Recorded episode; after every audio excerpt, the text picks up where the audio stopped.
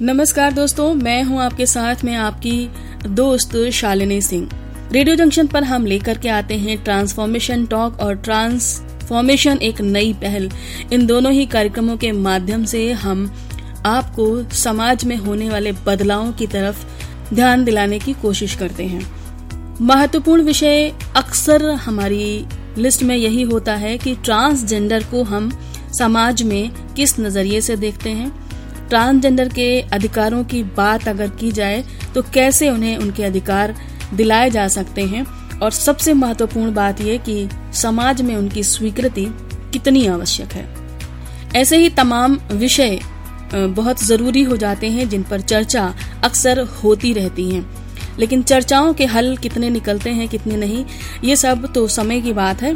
फ़िलहाल आज हमारे साथ हैं राजमोहन, जो कि सह प्राध्यापक हैं समाजशास्त्र विभाग गुलाब चंद प्रसाद अग्रवाल कॉलेज में, जो कि छतरपुर, पलामू, झारखंड में है। और साथ ही साथ वे रिसर्च कार्य भी कर रहे हैं, किन्नर विमर्श से जुड़ा हुआ। राजमोहन जी से हम आज बात करेंगे और जानेंगे कि समाज शास्त्रीय पहलू से किन्नर विमर्श में क्या विमर्श है और क्या समस्याएँ हैं, क्या समाधान हो सकते हैं और क्या नज़रिया है समाज शास्त्रीय रूप में। तो चलिए हम आपका परिचय कराते हैं राजमोहन जी से।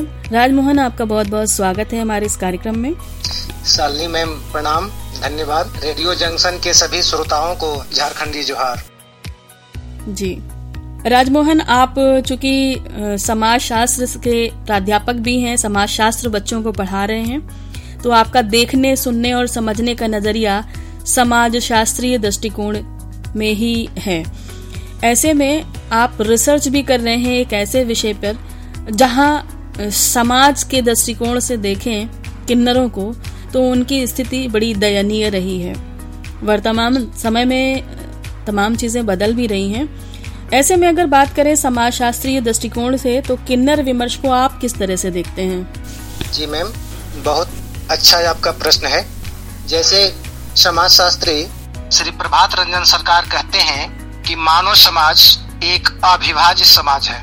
प्रकृति ने सभी को मानव बनाया है।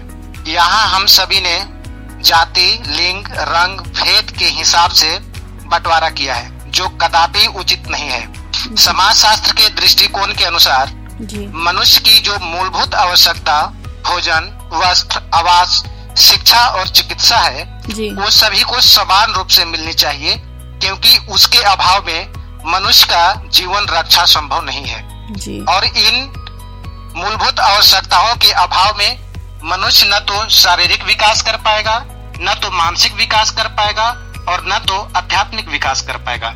इसलिए समाजशास्त्र कहता है कि मनुष्य के नाते सभी को मूलभूत आवश्यकता मिलनी ही चाहिए सुनिश्चित होनी ही चाहिए। जी। ये अधिकार ह्यूमन राइट्स की अगर बात करें तो वहाँ पर भी यही बात कहा जाता है कि मनुष्य होने के नाते सभी को बेसिक ज़रूरतें जो हैं, उनका अधिकार है। चाहे वो इंसान हो और चाहे पशु, पक्षी हो। तो जब सभी को ये अधिकार है तो निश्चित रूप से अधिकार मिलना ही चाहिए। और किन्नरों की बात करें, ट्रांसजेंडरों की बात करें तो आज समय बदल रहा है और बदलते परिवेश में इनकी स्वीकृति वाकई ज़रूरी लगती है। क्योंकि हम जिस समाज में रहते हैं, कहते हैं समाज परिवारों का एक समूह है और वहाँ पे हम संगठित होकर के रहते हैं ताकि हमें ये महसूस हो कि हम जब संगठित हैं तो हम सुरक्षित भी हैं और शक्तिशाली भी। राजमोहन जी, समाज में अगर व्यवहारिक रूप में हम बात करें और ट्रांसजेंडर को लेकर स्वीकृति की बात करें।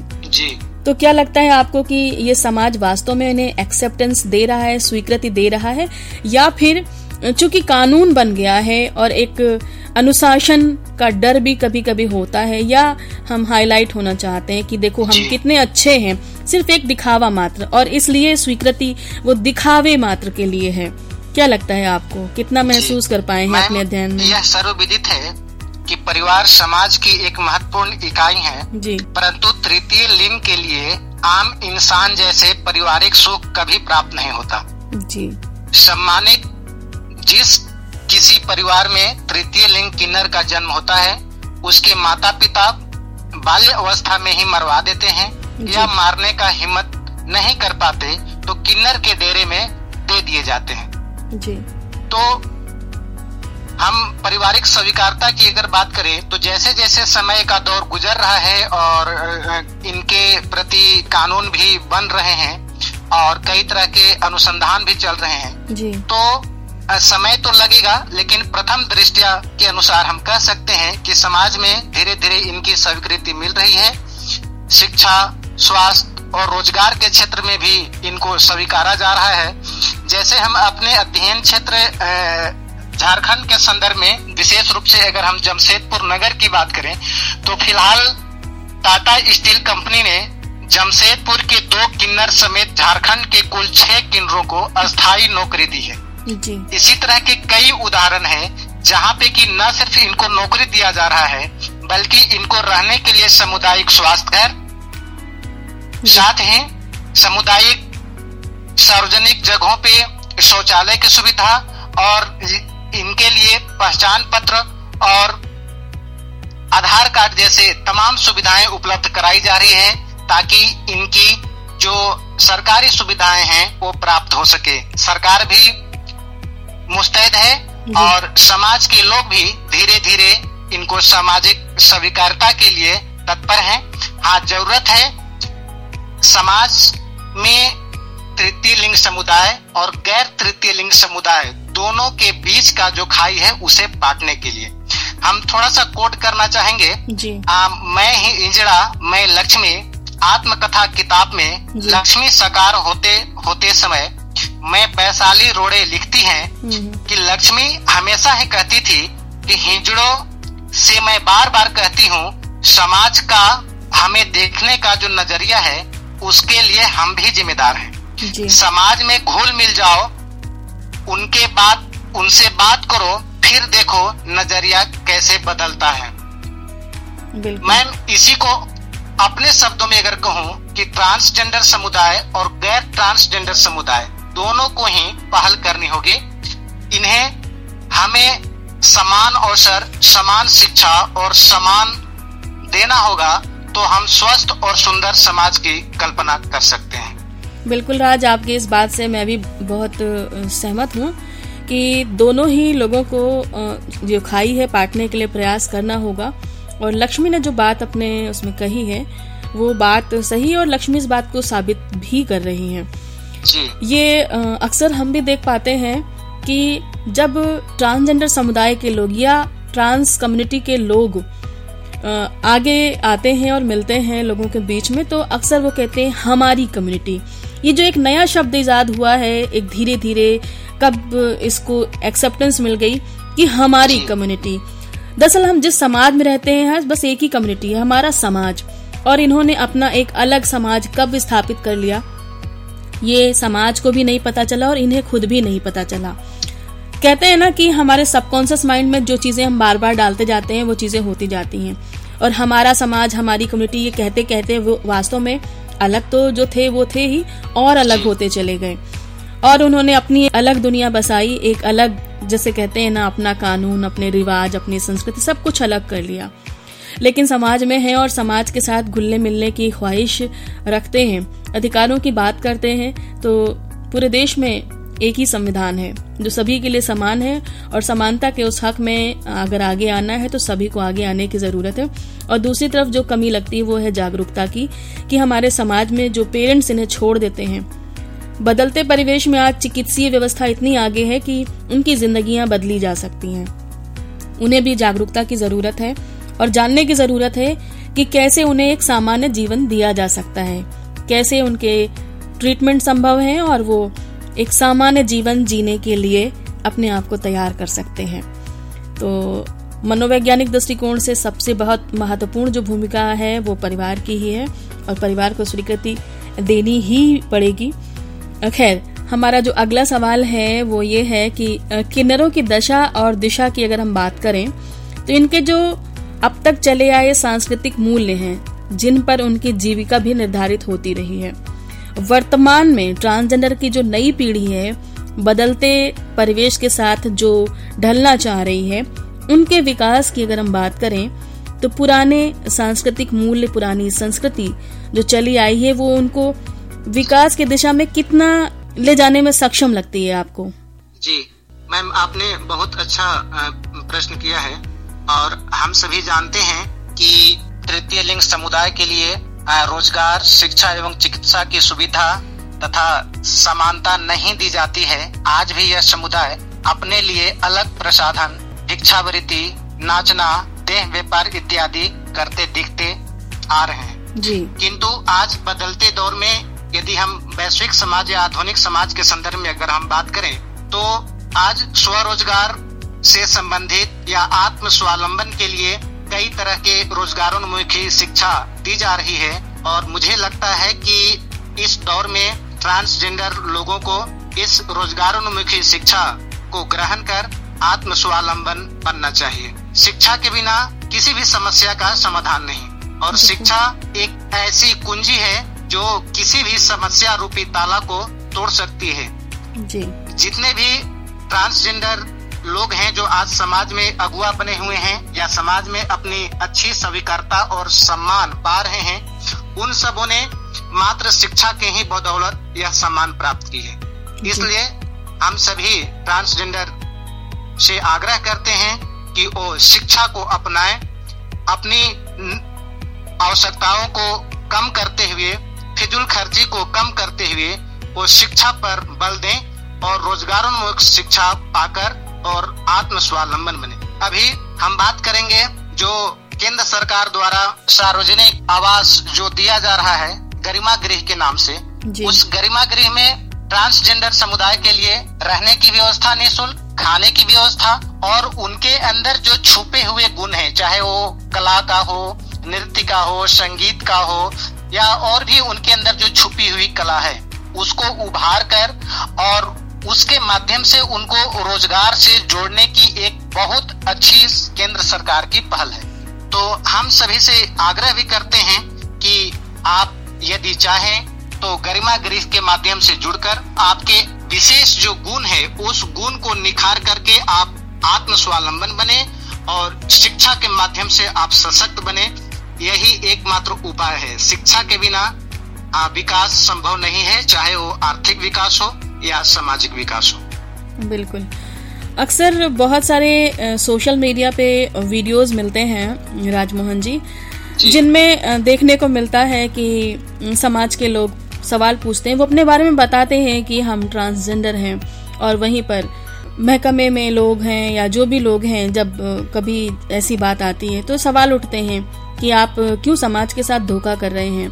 एक लड़के के साथ क्यों धोखा कर रहे हैं? ऐसे तो लोग कंफ्यूज हो जाएँगे कि आप लड़के की तरह दिख रहे हो, लड़की बनना चाह रहे हो, या समाज को बिगाड़ने की प्रवृत्ति आप पैदा कर रहे हो।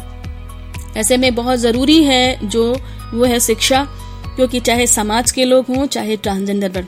ट्रांसजेंडर वर्ग को अपने अधिकारों को जानना होगा, और साथ ही साथ समाज को जानना होगा कि हाँ ट्रांसजेंडर भी है और उनके बारे में विस्तृत जानकारी अगर उन्हें होगी तो ये जो सवाल इस तरह के आते हैं और मानसिक प्रताड़ना जो ट्रांसजेंडरों की होती है, वो नहीं होगी। तो शिक्षा निश्चित रूप से बिल्कुल ज़रूरी है और यहाँ पे हम यही कहेंगे कि शिक्षा को आगे लेके बढ़े, क्योंकि ट्रांसजेंडर वर्ग की जो समस्याएँ हैं, चाहे वो शारीरिक हो, मानसिक हो या सामाजिक, आर्थिक हो, वो उनसे बेहतर कोई नहीं समझता है और उसको मार्गदर्शित करने के लिए भी उन्हें ही आगे आना होगा। समाज को बताना होगा और अपनी आवाज़ बुलंद करनी ही होगी। एक सवाल आपने जो है, अपनी बातों में हमें और दिया, वो ये कि जैसे आपने बताया कि सांस्कृतिक मूल्यों में अब तक जो पेशेवर रूप में ये कार्य करते आए हैं, वो या तो नाच गाना, बधाई का है, या भीख मांगने का है, या फिर देह व्यापार है। ऐसे में मेरी बात एक बार एक, ट्रांसजेंडर से हुई जो कि देह व्यापार में लिप्त थी। और हमने उससे एक सवाल ही पूछा कि ये कार्य जो आप करती हैं, क्या कभी इससे निकलने का दिल नहीं करता? तो उनका जो उत्तर था, वो मैं ज़रूर यहाँ पे बताना चाहूँगी, हमारे सभी श्रोता भी सुन रहे होंगे इस कार्यक्रम को। सुनकर मुझे हैरानी भी हुई और कई सवाल समाज के लिए जहन में उभरे भी। उसने जो मुझे उत्तर दिया, उसने ये कहा कि पेट की जो भूख होती है, वो बहुत बड़ी होती है। हम आगे बदलाव की तब सोचते हैं जब हमारी ज़िंदगी बचे। और ज़िंदगी बचने के लिए रोटी बहुत ज़रूरी होती है और इस समाज ने रोटी हमें तब दी जब हम देह व्यापार में आए। तो इस देह व्यापार में हमें रोटी मिली, कपड़ा मिला और घर मिला। बेसिक जरूरतें पूरी हुई और अपनी भूख मिटाकर हम खुश हैं। दूसरी बात इस काम को करते करते हमें ये एहसास हुआ कि अगर हमारी वजह से हमारे इस काम की वजह से समाज के लोग हमसे खुश रहते हैं उन्हें हम खुशी दे पा रहे हैं तो फिर ये काम बुरा ही क्यों है? सवाल अपने आप में बहुत महत्वपूर्ण था। जी। आप समाज शास्त्री हैं और समाज शास्त्र में हम मनुष्य के हर पहलुओं पे बात करते हैं संस्कारों की बात भी करते हैं संस्कृति की भी बात करते हैं। तो राजमोहन बहुत बड़ा प्रश्न ये है कि उस सेक्स वर्कर ने तो अपनी बात कही और जो जायज़ थी कि हम समाज में जब बाज़ार में उतरते हैं तो हर वो चीज़ बिकती है जिससे हम सुख प्राप्त करते हैं। ठीक है? और समाज में जिस सेक्स वर्क को किन्नरों के ऊपर जो आक्षेप है ट्रांसजेंडरों के ऊपर जो आक्षेप है कि ये सेक्स वर्कर होते हैं जिस शब्द से इनकी छवि धूमिल है जिस शब्द की वजह से हम स्वीकृति नहीं दे पा रहे हैं खुलकर। ये शब्द सबसे बड़ी बात है कि इनके ऊपर थोपा कहाँ से गया और उसका ग्राहक कौन है, खरीदार कौन है? समाज ही है। तो जो शब्द इतना गुनहगार बना देता है, वही प्रवृत्ति, वही कर्म कैसे किसी के लिए सुखद हो सकता है? खासतौर पे उन लोगों के लिए जो अपने आप को सही समझते हैं, संस्कारवान समझते हैं और समाज का महत्वपूर्ण हिस्सा समझते हैं। क्या कहना चाहेंगे इस मुद्दे पर आप? जी, मैम प्रश्न बहुत ही सारगर्भित और बहुत कठिन है, लेकिन यदि हम समाज शास्त्रीय दृष्टिकोण से इस प्रश्न का यदि हम विवेचना करें तो पहली तो बात यह है कि देह व्यापार की स्वीकृति समाज नहीं देती।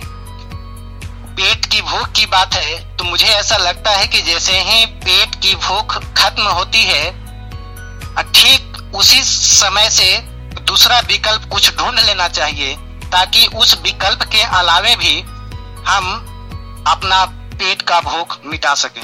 जी। जब हम सभी समाज की बात करते हैं तो समाज में सभी तरह के वर्ग के लोग शामिल हैं लेकिन भूख के अभाव में मूलभूत आवश्यकताओं के अभाव में यदि हम देह व्यापार जैसे घृणित कार्य को यदि हम परोसें या इसे स्वीकार करें तो इसे समाज पहले भी स्वीकारता नहीं दी है और आज भी नहीं स्वीकारता देती है और आने वाला समय भी स्वीकारता नहीं देती है।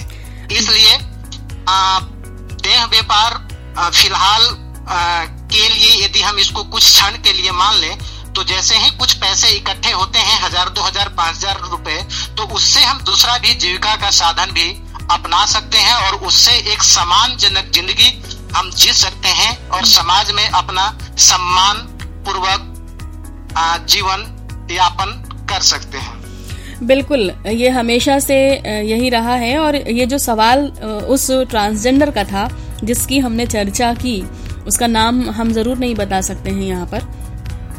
लेकिन उसका सवाल जो था वो यही था समाज से कि ये विकल्प भी समाज ने ही हमें दिया है और अगर समाज हमसे ये सुख लेना बंद कर दे, हमसे ना ले तो हम इस प्रवृत्ति में आएँगे ही क्यों? विकल्प अपने आप नए खड़े होंगे। समाज यही विकल्प देता आया है और यही विकल्प को स्वीकृति भी नहीं देता है। तो इसलिए हमें लगता है कि इस बारे में समाज को ज़्यादा सोचने की ज़रूरत है, क्योंकि समाज में लोगों की संख्या ज़्यादा है ट्रांसजेंडरों की तुलना में। ऐसे में अगर समाज बेहतर विकल्प खड़े करे उन्हें स्वरोजगार की ओर उन्मुख करने के लिए तो वो उस विकल्प की ओर आएँगे और धीरे धीरे वो विकल्प खत्म होते जाएँगे जो हमें लगता है कि समाज में नहीं होने चाहिए। क्योंकि उसका उपभोग भी करने वाली संख्या जो है वो समाज की ज़्यादा है तो इस वजह से जो है ये अपने आप में एक गंभीर सवाल भी था गंभीर विषय भी था। और ये सवाल जब हम ट्रांसजेंडरों के कुनबे में घुसेंगे तो अक्सर सिर उठाते हुए मिल जाएगा। कि जिम्मेदार कौन? तो यहाँ पे हमें लगता है कि सोचने की ज़रूरत है समाज को कि जिम्मेदार कौन है। तो हम यही पाएँगे कि जिम्मेदार में सबसे पहले परिवार और परिवार के बाद फिर समाज और समाज के बाद फिर देश। जी। देश ने तो सोच लिया है उन्हें अधिकार दिलाने के लिए और आगे आ रहा है। ज़रूरत है कि समाज भी आगे आए और उससे भी ज़्यादा ज़रूरत है कि परिवार आगे आए। अगर परिवारों ने अपने बच्चों की स्थितियों को समझ लिया और समझ करके उनके भविष्य की सुरक्षा के लिए अगर विकल्प दे दिए तो निश्चित रूप से कोई भी बच्चा ऐसी दिशा में जाएगा नहीं। बिल्कुल।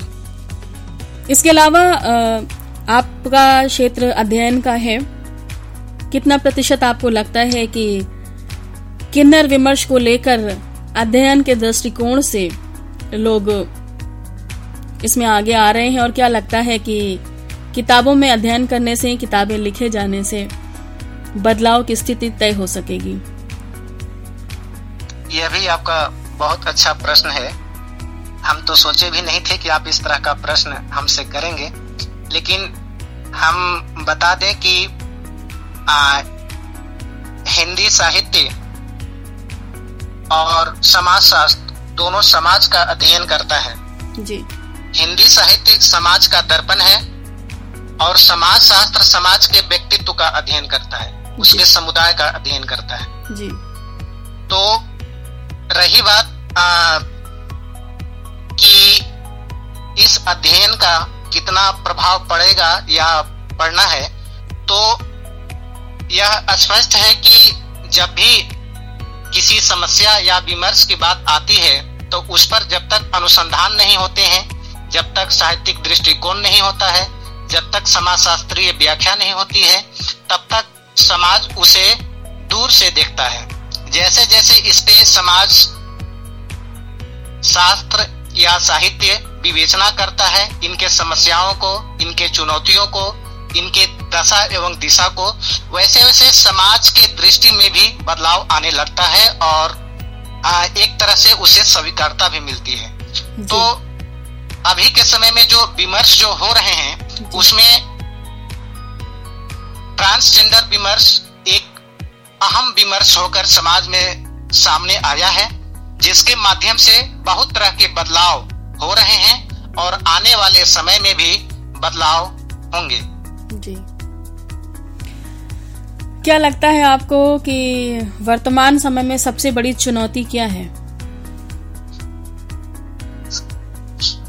इनकी कई चुनौतियों में यदि हम समाज की वर्तमान चुनौती की बात करें तो सबसे पहली चुनौती है कि समाज इन्हें स्वीकारता दे। पहले तो इसे समाज में स्वीकार करे और एक सामान्य लड़का या लड़की की तरह इन्हें भी पालन पोषण करे और समान शिक्षा और समान रोज़गार के जो अवसर हैं, इन्हें भी समान रूप से मिले ताकि इन्हें भी समाज में एक सम्मानजनक जीवन यापन करने का सुनहरा अवसर प्रदान हो। हम सभी लोग जानते हैं कि जन्म से यदि कोई विकलांग है, दिव्यांग है, जो भी है तो उसमें उसका कोई दोष नहीं होता है। वो समाज के में आने के बाद उसको जैसा माहौल मिलता है, उसका जैसा परिवरिश होता है, उसके अनुसार वो अपने आप को ढाल लेता है। तो ट्रांसजेंडर भी एक लड़का और लड़की की तरह ही समान ही है। अगर उनको सामान्य रूप से अवसर मिले शिक्षा का तो वह भी हमारे और आपके जैसे हर क्षेत्र में अपना जीत का झंडा गाड़ सकते हैं और गाड़ भी रहे हैं। कई उदाहरण हैं। अभी हम बिहार की बात करें, छत्तीसगढ़ की बात करें झारखंड की बात करें तो तमाम ट्रांसजेंडर लोग अपने क्षमता के अनुकूल, अपने मेहनत के दम पे, अपने संघर्ष के दम पे हर क्षेत्र में मुकाम हासिल की है, सरकारी नौकरी हासिल की है, और वो कोई ऐसा चीज़ नहीं जो हम और आप उसे प्राप्त कर सकते हैं और वो नहीं प्राप्त कर सकती हैं। वो सभी क्षेत्र में वर्चस्व स्थापित कर सकती हैं और कर भी रही हैं। बिल्कुल। दोस्तों, कुल मिलाकर के हम ये कह सकते हैं कि जो दुष्यंत कुमार ने कहा था कि कौन कहता है कि आकाश में सुराख नहीं हो सकता? एक पत्थर तो तबीयत से उछालो यारों। तो बस, अगर आप दशरथ माझी की तरह प्रयास करने के लिए हिम्मत रखते हैं, तबीयत से आप पत्थर उछालने की हिम्मत रखते हैं अपनी आवाज़ को लागे ले जाने का प्रयास करते हैं तो संघर्ष ज़रूर है राहें मुश्किल ज़रूर हो सकती हैं लेकिन हाँ एक समय के बाद आपकी आवाज़ बुलंद होगी आपको सफलता मिलेगी और आपका प्रयास निश्चित रूप से सराहा जाएगा। आपको मिलेगी आपकी मंजिल। हमारी इन्हीं शुभकामनाओं के साथ में हम कार्यक्रम को वाइंड अप करेंगे और हमारे साथ में आज के हमारे समाज शास्त्रीय दृष्टिकोण पर बात करने के लिए राजमोहन जी मौजूद हैं अभी भी हमारे साथ में चुकी। तो हम चलते चलते इनसे, इनका आखिरी जो सुझाव है, सलाह है, वो लेना चाहेंगे। राजमोहन जी, कार्यक्रम अपने आखिरी पड़ाव पर है और आखिरी में आप क्या कहना चाहेंगे? मैम, इस टॉक शो के माध्यम से हम पूरे समाज को एक संदेश देना चाहेंगे कि समाज सभी वर्गों से मिलकर समाज बनता है और समाज में सभी लोग हैं और सभी लोगों को एक साथ लेकर चलने का नाम ही समाज है। जी। तो कोई भी वर्ग चाहे वो किसी भी लिंग जाति धर्म का हो उसको पीछे न छूट जाए। इसलिए सभी को समान रूप से हम लेकर आगे चलें। सभी को हम समान अवसर दें, सभी को समान शिक्षा दें और उसे पूरा सम्मान दें। स्वास्थ्य और सुंदर तो ही हम स्वास्थ्य स्वस्थ और सुंदर समाज की परिकल्पना कर सकते हैं और हमारे स्वतः स्वर फूट पड़ेंगे। विश्व हमारी धरती अपनी, हम धरती के लाल नया इंसान बनाएँगे, नया संसार बनाएँगे। इस टॉक शो में आ, मुझे शामिल करने के लिए हम ट्रांसफॉर्मेशन एक नई पहल और रेडियो जंक्शन के सभी लोगों को साथ ही श्रोताओं को हम हार्दिक धन्यवाद देते हैं हार्दिक साधुवाद देते हैं। हमारी तरफ़ से आपको भी बहुत बहुत शुभकामनाएँ आपके आने वाले रिसर्च के लिए और हमारी तरफ़ से बहुत बहुत धन्यवाद कि आपने अपना मूल्य समय दिया। हमारे इस कार्यक्रम के लिए। फिर मुलाकात होगी किसी और चर्चा के साथ। अभी हम यहीं पर लेते हैं विराम और कार्यक्रम को आगे बढ़ाते हैं और भी तमाम जानकारियों के साथ। नमस्कार। लाइफ में हो जो रेडियो जंक्शन फिर दिल बोले no more tension radio junction no more tension Radio Junction. No more tension. Yeah! ख्वाबों को पंख लगाता हुनर को मंच दिलाता तेरे मेरे सपने अब एक रंग है संस्कारों की बात बताता भूले बिसरे गीत सुनाता